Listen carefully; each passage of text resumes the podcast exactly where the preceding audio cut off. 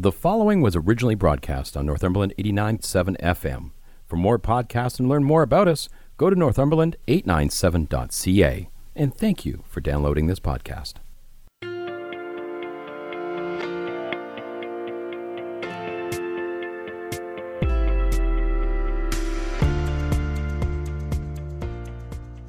Today we're going to focus on town marketing, and I have on the phone with me Shannon Thorndyke. Tell us a bit about yourself, about your background in business, and what town marketing does.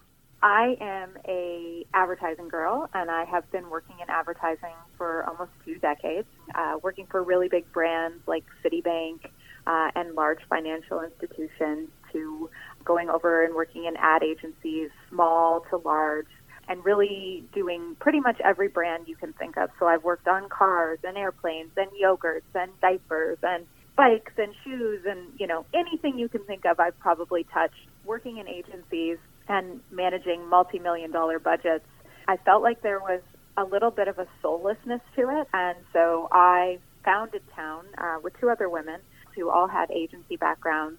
And we felt like there had to be some way we could give back to our community and help smaller businesses or businesses in the startup phase who were just either launching a new product or launching a new service or you know not not the big guns yet and take everything that we had learned from all of this experience collectively and help these businesses fill that gap. What are the challenges that you're facing specifically related to digital? You know that's usually where we begin. Tell me about what it's like to exist as a business in today and and let's talk about ways that we can help use digital infrastructure marketing advertising to support your business growth I believe that just being a good resource and bringing all of the experience that I have to the table and then saying, like, let's dig into these problems together uh, is the best way to offer services because everybody needs something a little bit different. Your name came up twice with two local business owners about how you helped them to get ready for e commerce. One was Burnham Family Farm Market, the other one was Barrett Christmas Tree Farm in both cases, they couldn't say enough nice things about how helpful you were and how great you were about making it very quick, very easy, very painless to set up an e-commerce site. Yeah, I was uh, I was very fortunate to be in the right place at the right time for both of those situations. But it, it was a it was a big transformation. It was definitely something that I don't think that they had planned on doing. And had the pandemic not come along, I think that they probably would have continued uh, relatively similarly with the business that they've always done and been so successful at. So let's talk about the pandemic and town marketing. You and a business partner, Catherine. Yeah, uh, Catherine Easter. So you guys were taking a look at what 2020 held for you. And do you want to take us down that, that road of, of how 2020 was for you guys?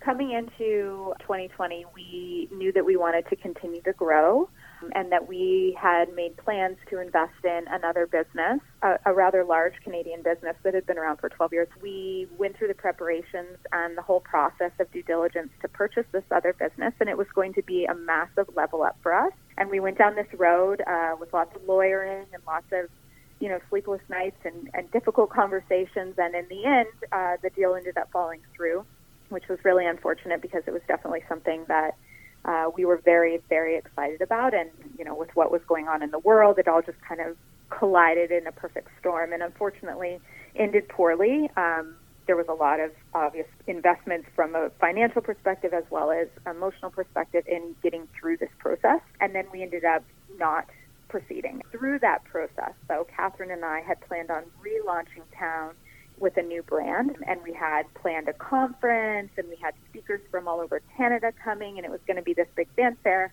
But then it was lockdown. So um, we spent the next three or four months really evaluating what we wanted to do and where we wanted to go. And then we just decided to go back and focus on what what made us happy all along and just keep our families happy and, and survive the pandemic, frankly. In in that process, Catherine decided that she was not going to be involved in the business anymore either. She wanted to take a different route where she could spend more time with her family and be an employee versus being a business owner. So I am now the sole owner of uh, what is Town Marketing Inc. as a corporation, and I offer town based services but also consulting and educational services as myself under the umbrella of Town. It's a lot to take in in Yeah. less than a year.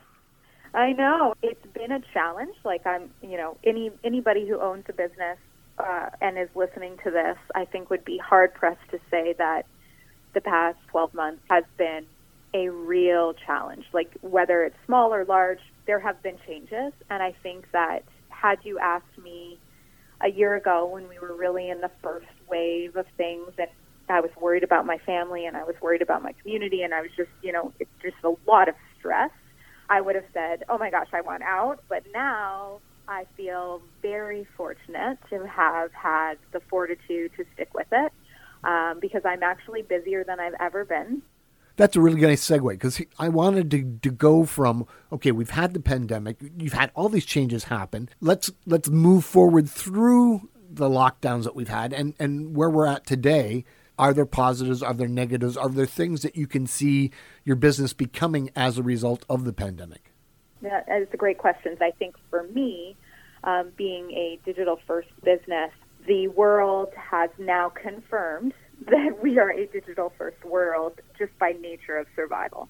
So, what that means for me in practical terms is clients or businesses that have previously spent money on more in person type activities or um, non digital activities have now reallocated their budgets to digital activities. And smaller businesses turn to me as a one stop resource because they know that this is where they need to focus. So, my business has grown. I, I employ uh, several people uh, for various different opportunities. We all work remotely, which is fantastic, and I think probably the way that we'll continue.